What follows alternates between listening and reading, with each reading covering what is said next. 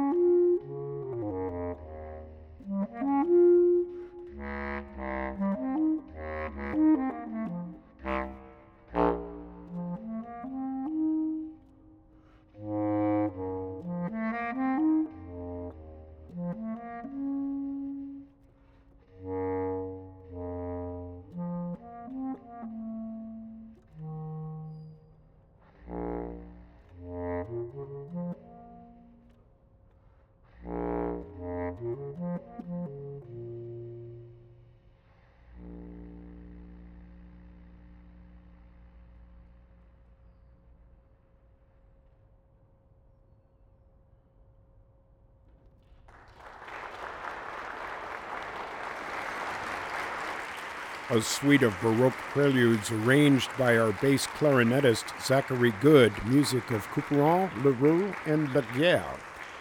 And here now is Daniel Schlosberg to accompany Mr. Good at the piano in music of Henri Rabaud, the Solo de Concours.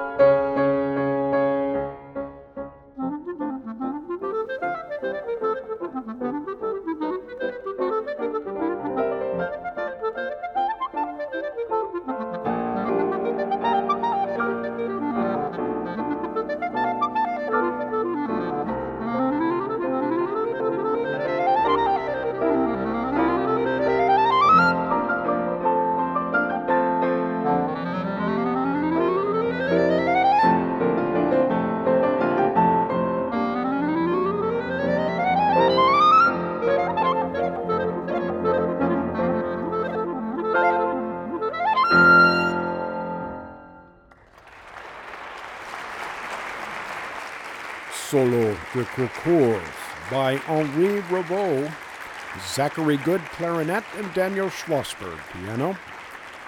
Music next by Camille Saint-Saëns, his clarinet sonata, opus 167.